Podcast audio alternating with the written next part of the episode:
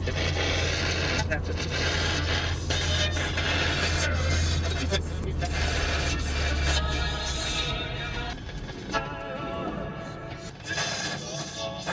I run into today. Uh, what we need is local control.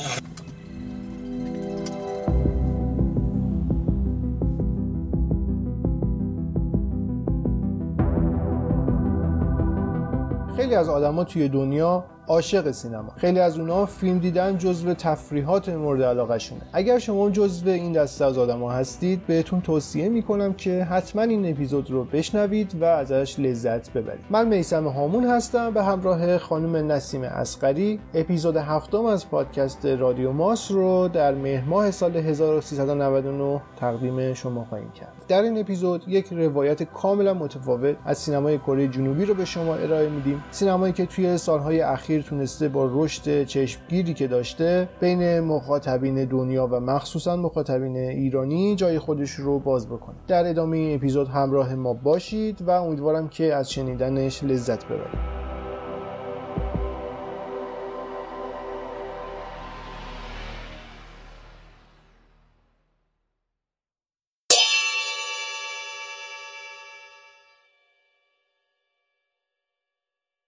ظهور سینما توی کره از اختلافهای کره شمالی و کره جنوبی بی نصیب نبوده و فراز و فرودهای زیادی رو تجربه کرده تا به اینجایی که الان هست رسیده. جالب اینجاست که دسترسی به تاریخچه سینمای کره کار زیاد راحتی نیست چون کره سالهای سال تحت سلطه ژاپن بوده و تعداد کمی از آثاری که باقی موندن به زبان ژاپنی و در واقع با سانسور و نظارت دولت ژاپن ساخته شدن. کره از سال 1905 تحت تصرف ژاپن بوده. بیشتر فیلم های دوران سامت و اولیه‌ای که توی کره ساخته شدن در طول زمان و حوادثی که پیش اومد مثل جنگ دو کره از بین رفتن. اما کتابا و گزارش هایی که الان هم هست نشون میده کره تو همه این سالها سینمای پویایی داشته. جوری که اوایل سالهای 1920 بیشتر از 60 تا فیلم توی این شبه جزیره تهیه می شده از سالهای 1909 تا 1920 سالن‌های سینمای زیادی توی شهرهای سئول سئول، پیونگیانگ و پوسان ساخته شد. بعضی از ثروتمندا و تاجرای کره هم چند تا سالن سینما ساختن. منتها فیلمای وارداتی اروپایی و آمریکایی نمایش می‌دادن. اولین فیلم تاریخ سینمای کره یک کینودراما بود. در واقع تلفیقی از سینما و تئاتر. فیلمی بود به اسم انتقام دوست که سال 1919 تولید شد و توی یک سالن تئاتر نمایش دادن که گفته شده مردم از دیدن این فیلم لذت زیادی بردن و بعد از اون فیلمای زیادی به شکل کینودراما ساخته شده. بعد از ساختن فیلم های زیادی به این سبک طی چند سال هفت کمپانی تهیه فیلم توی کره تأسیس شد. شاهکار این دوران فیلم آری رانگ بود محصول سال 1929 کارگردان این فیلم آقای ناون کیو اون زمان که فیلمو ساختن فقط 25 سالشون بوده. و موضوع فیلم درباره یک مرد عقب مونده هستش که پسر یک مالک ثروتمندی رو می‌کشه و از غذا این مقتول با پلیس ژاپن ارتباط داشته. فیلم آری رانگ به خاطر کیفیت خوبش و پیام پنهان سیاسی که داشت خیلی مورد توجه قرار گرفت. این فیلم به کارگردانه جوان انگیزه داد که به فیلمسازی رو بیارن و درباره موضوعاتی مثل مقاومت مردم کره در برابر ژاپنیا فیلم بسازن. توی همین دوران بود که با وجود شهرت و محبوبیت زیادی که فیلم های محلی کره پیدا کرده بودن دولت استعماری ژاپن و تیغ تیز سانسور جلوی رشد سینمای کره رو می‌گرفت. همین موضوع باعث شد که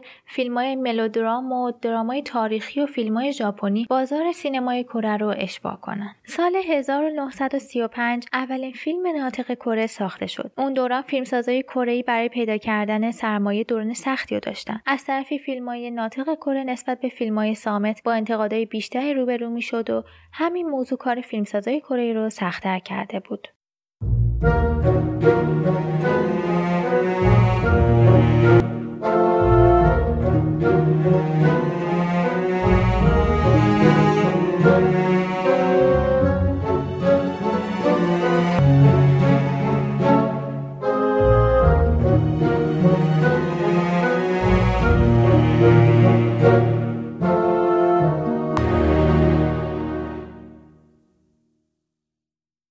یکی از دلایلی که من اپیزود هفت پادکستم رو اختصاص دادم به سینمای کره این بود که به مخاطب ایرانی بشناسونیم سینمایی که فقط در قالب سریال هایی که از سینمای ایران پخش شده نیست و خیلی فراتر قشنگتر و فنیتره. در این اپیزود می‌خوایم بریم سراغ این که بدونیم چی شد که سینمای کره به اینجا رسید و امروز آمریکایی ها یا سینمای هالیوود دارن نسخه هایی رو از اونها کپی می‌کنن و می‌سازن و اون رو مورد تحسین قرار میده. داستان برمیگرده به قبل از سال 1990 زمانی که کره ها بزرگترین موزلشون مخاطب خود کره بود. یعنی فیلم های اونها حتی به یک میلیون نفر بازدید هم در کره نمی‌رسید و برایشون یک رقم خیلی هیجان انگیزی بود. تا اینکه سال 1993 یک فیلم کره با اسم سو پیونگ ساخته شد. این فیلم تونست سال 1993 رکورد بیشترین بیننده رو بزنه و رکورد یک میلیون نفر رو هم بشکنه. بعد اونها واقعا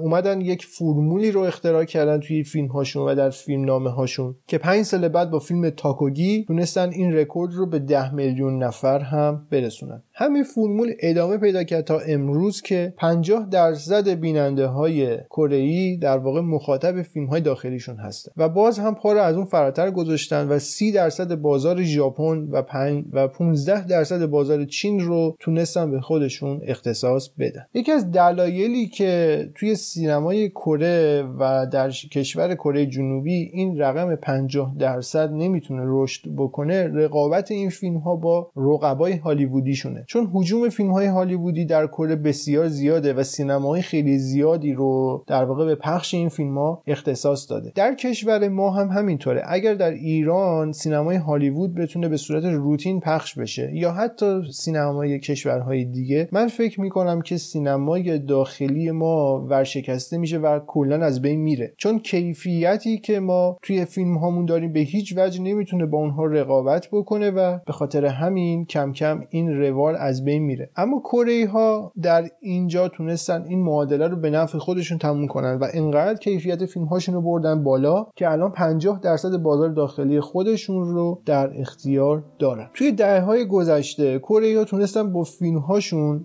معنا مفهوم فرهنگی رو که می‌خوان به مردمشون القا بکنن رو توی فیلم هاشون به وجود بیارن. یک مقاله ای در سال 2017 در مجله ژورنال منتشر شد در مورد طرز پوشش خانم های کره. این مقاله از سال 2008 یک تحقیقی رو مورد بررسی قرار داد که نوع پوشش خانم ها توی چند سال کاملا متفاوت شده و اون هم برداشت مناسب از کاراکترهای فیلم ها بوده. و اینها تونستن با صنعت فیلمسازیشون نه تنها یک رشد اقتصادی خیلی خیلی زیادی رو به وجود بیارن بلکه تونستن یک تاثیر خیلی زیادی توی فرهنگشون و حتی در پوشش خانم ها و آقایونشون توی کره به وجود بیارن. اینکه چرا کره امروز به اینجا رسیده و همینجور داره پیشرفت می‌کنه چند تا عامل خیلی خیلی مهم داره. اولین عاملش فیلمنامه هست. دقیقا اون چیزی که توی سینمای ما وجود نداره ولی توی سینمای کره امروز خیلی شاهدش هستیم. فیلمنامه هاشون داره صادر میشه به سینماهای مختلف جهان و دارن فیلم ها فیلمنامه های اونها رو می‌خرن و توی سریال و فیلم هاشون دارن از اونها استفاده می‌کنن. در همین اپیزود ما یه قسمتی داریم که 10 تا از بهترین فیلم های کره ای رو می‌خوایم به شما معرفی بکنیم. و در اون 10 تا فیلم واقعا این چیزی که من الان دارم میگم کاملا لحاظ شده و خودش رو نشون داده. مورد بعدی که کره رفتن سراغش توسعه بازار داخلی بود. از نظر سالن های سینما و تبلیغات بیلبورد هایی که توی سطح تمام شهرهای کره انجام دادن تونستن همه مخاطبین رو ترغیب کنن که بیان به سالن های سینما و فیلم های خودشون رو ببینن. نکته بعدی سرمایه گذاری توی فیلم هاشون بود. سرمایه گذاران بزرگ کره ای همونجور که تو قسمت قبل همکارم خدمتتون گفت خیلی ترغیب نمی‌شدن که بیان سراغ سینمای داخلی و حتی شد اجازه هم از طرف دولت نداشتن. ولی خب دولت بهشون این اجازه رو داده بهشون سرمایه داده و اجازه داده که سرمایه گذارهای کره و خارجی بیان توی کره و روی فیلم هاشون سرمایه گذاری کنن و بتونن سودهای میلیارد دلاری به دست بیارن. یکی دیگه از کارهای خیلی مهمی که توی کره انجام شد لغو تمام سانسورهای دولتی و این سانسورها باعث شد که اونها بتونن حرفشون رو خیلی آزادانه تر بزنن و یه سری مفاهیم رو در فیلمنامه خودشون به کار ببرن که شاید تا اون موقع نمی‌تونستن این کار رو انجام بدن. و آخرین مورد هم یک شیوه نوین توضیح فیلم در کره به وجود اومد که تونست فیلم رو خیلی سریعتر با کیفیتتر و مرقوم به صرفه به مخاطب خودش برسونه و این عوامل باعث شد که سینمای کله در ده سال گذشته یک رشد بسیار بسیار بالایی داشته باشه.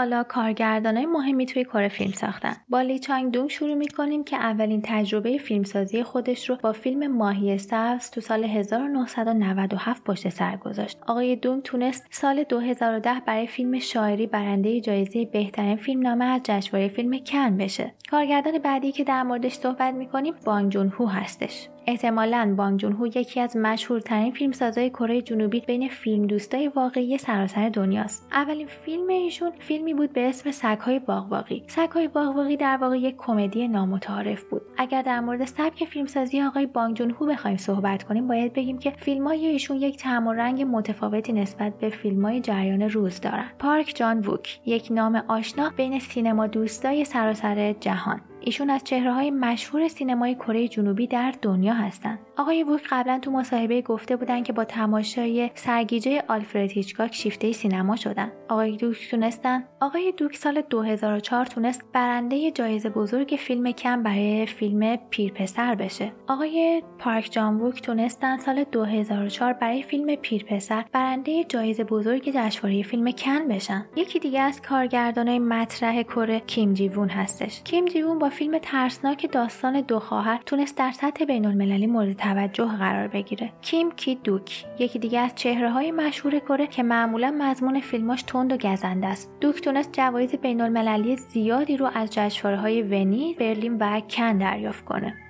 اگر بخوایم از جوانترها صحبت کنیم حتما باید از ناهونجین اسم ببریم. فیلم نام نویس و کارگردان جوونی که سال 2008 فیلم تعقیب کننده رو ساخت و تونست برای این فیلم جایزه بگیره از سازمان تصاویر متحرک کره. و اما آخرین کارگردانی که من رزومشون رو مطالعه کردم کسی نیست جز این کوانگ تاک. آقای تاک با پنج دهه تجربه فیلمسازی یکی از قدیمی ترین فیلمسازهای کره محسوب میشن.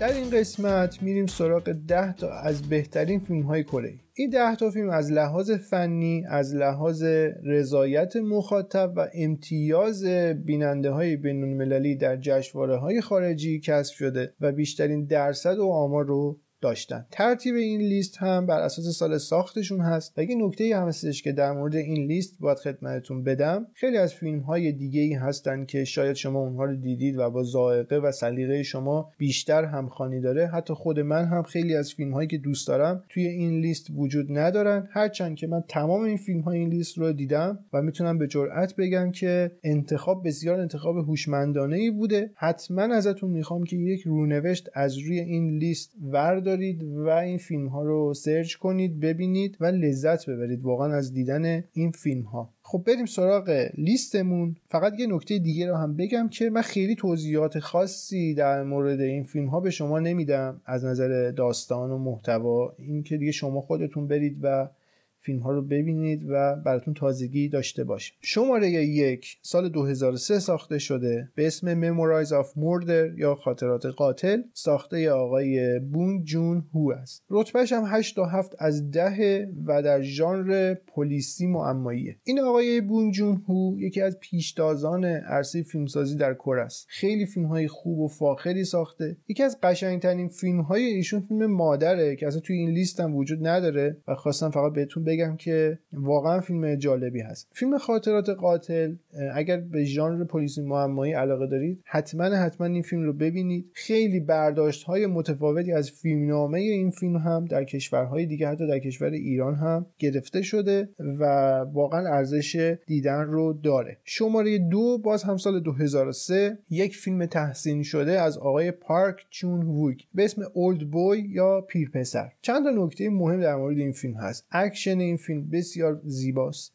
و نسخه آمریکایی هم سال 2008 از این فیلم ساخته شد به اسم همین Old Boy که البته به کیفیت نسخه کره نبود اما اون هم جای بحث داره و میشه اون رو هم دید. فیلم Old Boy فیلم تحسین شده سال 2003 هست و رقیب جدی فیلم خاطرات قاتل بود در سال 2003 هرچند که خیلی ها معتقدن که خاطرات قاتل قشنگتره اما Old بوی تونست جایزه سال 2003 رو در کره کسب بکنه. شماره سه باز هم در سال 2003 یکی از پرکارترین سالهای سینمای کره بود. سال 2003 یک فیلم به سینمای کره معرفی شد در ژانر معناگرا و حماسی. خیلی ژانر خاصی است برای کره ها. از این لحاظ که برمیگرده به فرهنگشون و به باورهاشون. البته خیلی فیلم های زیادی هم توی این ژانر ساختن. بهترینش و فنی ترینش این فیلم هست که اسم خیلی طول و درازی هم داره. Spring Summer Fall Winter and Spring again بهار تابستان پاییز زمستان و دوباره بهار آقای جی وونگ پارک که خودش قبلا توی تبت زندگی می‌کرده و یکی از راهب های معابد تبتی بوده با یک شناخت خیلی زیبایی از جهان خودش و اطراف خودش تونست یک فیلم بسیار زیبا و معناگرا رو بسازه. حتما این فیلم رو ببینید به خاطر اینکه در فیلم نامش خیلی نکته های ریزی گنجونده شده و می‌تونه شما رو خیلی به فکر فرو ببره. شماره چهار سال 2010 یک فیلم اکشن با نام The Man from Nowhere ساخته لی جونگ بیوم هست یک فیلم اکشن بسیار زیبا هست و بهتون توصیه می‌کنم که حتما این فیلم رو هم اگر به این ژانر علاقه دارید ببینید. شماره 5 سال 2011 آقای هیونگ سئول اومد یک فیلمی ساخت در ژانر درام کمدی یا درام خانوادگی به اسم Sunny. Sunny یا همون آفتابی یک فیلم بسیار معناگرا و زیباست و می‌دونم که خیلی مخاطب داره توی ایران این سبک فیلم و فکر می‌کنم که خیلی ازش خوشتون بیاد. سال 2014 شیشمین فیلم از لیست ما ساخته شد. آقای کیم هیون بیون یا در واقع اسم اصلی ایشون کیم هان هیم هست. که به اون اسم در کره شناخته میشن. فیلم آدمیرال یا دریا سالار رو ساخت. یک نسخه آمریکایی هم باز از این فیلم ساخته شده به اسم نبرد اسپارتا. در ژانر حماسی هست و بین سالهایی رو روایت می‌کنی که کره ها و ژاپنی ها درگیر یه سری جنگ هایی با هم بودن. شماره هفت سال 2016 یک فیلم خیلی جالبی ساخته شد ساخته یونگ سونگ هو به اسم ترین تو بوسان یا قطار بوسان. قطار بوسان نسخه کره فیلم جنگ جهانی زد با بازی براد پیت هست. فیلم در ژانر وحشت و آخر زمانیه و داستان یک تعداد زامبی هستش که داخل کره رها شدن و سری داستانهایی رو درست کردن. این فیلم از چند نظر خیلی مهمه. اولش این بودجه که برای این فیلم در نظر گرفته شد از لحاظ گیریم انقدر گیریم های سنگینی داره توی این فیلم که اون زامبی هایی که توی اون فیلم هستن باید گریم می شدن که از لحاظ آماری خیلی بودجه فیلم رو بردن بالا اما خیلی کار تمیزی عذاب در اومد. اون شخصیت هایی که نقش زامبی ها رو بازی می‌کردن انقدر طبیعی هستن که واقعا شما میترسید تو بعضی از صحنه ها و اینکه توی مصاحبه آقای سونگهو گفته بود که من می‌خواستم ثابت بکنم که ما می‌تونیم فیلم های هالیوودی رو با نسخه های کره بسازیم ارزونتر بهتر و جذابتر. البته من خودم نسخه آمریکاییش رو خیلی بیشتر میپسندم اما خب قطار بوسان هم به نظرم جزو فیلم های خیلی خیلی خوب کره امسال هم سال 2020 قسمت دوش هم اومد ولی خب نه به قشنگی قسمت یک ولی باز هم ارزش دیدن رو داره. شماره. 8 سال 2018 یک فیلم زیبا به اسم بورنینگ یا سوختن ساخته لی چون دانگ در رابطه با این فیلم درام می‌تونم فقط این رو بگم که اگر این فیلم سال 2018 می‌تونست اسکار رو بگیره می‌تونست یکی از موفق ترین فیلم های دنیا بشه. و به این لحاظ که نتونست جایزه اسکار رو ببره چون جزو نامزدها بود خیلی مورد دیدن قرار نگرفت. اما فیلم تحسین شده سال کره است. خیلی تو جشنواره های بین‌المللی سر صدا کرد. و یک نکته ای که در مورد این فیلم هست فیلم نامشه به قدری زیبا و با جزئیات این فیلم نامه نوشته شده که می‌دونم که از دیدنش واقعا لذت می‌بری شماره 9 سال 2019 فیلم انگل. فیلم انگل یا Parasite در واقع سکوی پرتاب کره ها به دنیای جدید سینما بود. وقتی که این فیلم ساخته شد آقای بونگ جون هو هم کارگردانش هست همون کسی که خاطرات قاتل و فیلم مادر رو ساخته. واقعا فکرش نمی‌کرد که فیلمش بهترین فیلم سال بشه و جایزه اسکار بهترین فیلم سال رو ببره توی اسکاری که با چند فیلم خیلی خوب مثل مرد ایرلندی و جوکر باید رقابت می‌کرد هیچ وقت واقعا فکرش نمی‌کرد که این جایزه رو ببره. هرچند که فیلم انگل یک فیلم بسیار زیبا با یک محتوای بسیار زیبا هست و خیلی هاتون فکر می‌کنم که این فیلم رو دیدید ولی اگر ندیدید بهتون توصیه می‌کنم که حتما حتما فیلم انگل رو تماشا کنید. شماره ده سال 2019 با فیلم Extreme Job یا شغل پرخطر. فیلم در ژانر پلیسی کمدی اکشنه و یک نکته که در مورد این فیلم هست باز هم فیلم نامشه فیلم نامه بسیار متفاوت و بسیار قشنگی داره و داستان پلیس های کره رو از یک زاویه دیگه ای با یک حالت طنز به شما نشون میده. آقای لی بیونگ هیون هم کارگردان این فیلم هست و این هم جزو فیلم هایی هستش که واقعا توصیه می‌کنم ببینید. فیلم بسیار جالب و خندهدار و قشنگی هستش. لیست ده تایی ما اینجا تموم شد. امیدوارم که از این قسمت هم خوشتون اومده باشه. حتما این ده تا فیلم رو ببینید. من بهتون توصیه می‌کنم که می‌تونه نظرتون رو نسبت به سینمای کره عوض بکنه. اگر تا امروز مخاطبش نبودید حتما مخاطبش خواهید شد. اگر هم که جزو مخاطب هایی بودید که با سینمای کره آشنایی دارید و این فیلم ها رو دیدید که چه بهتر. اگر اون فیلم هایی که دوست داشتید توی این لیست نبود حتما با من تو صفحات مجازی در میون بذارید تا در موردش بیشتر صحبت بکنیم.